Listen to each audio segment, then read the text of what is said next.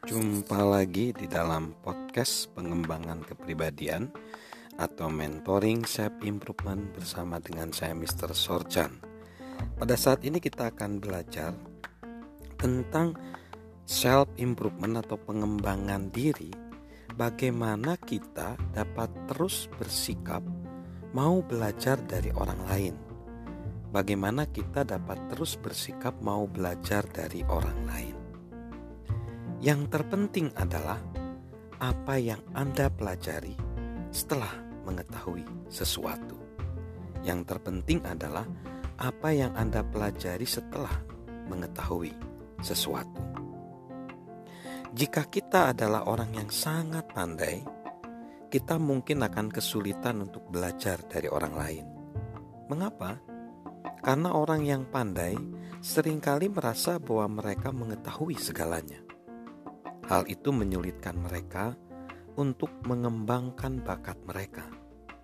Kemampuan untuk belajar dari orang lain sesungguhnya adalah mengenai sikap, bukan kompetensi atau kapasitas mental.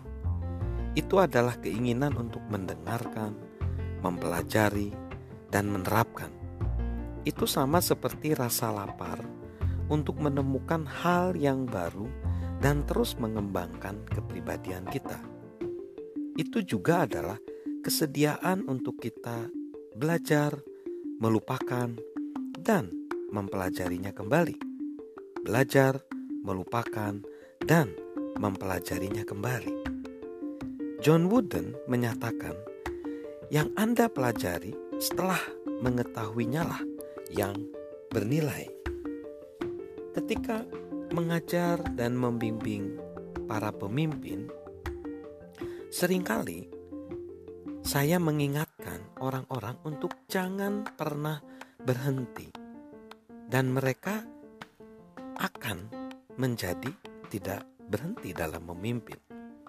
Karena kepemimpinan sangat berkaitan erat dengan keinginan terus belajar. Kalau kita tetap belajar dari orang lain dan terus belajar, maka kita akan terus mempunyai pengaruh sebagai seorang pemimpin.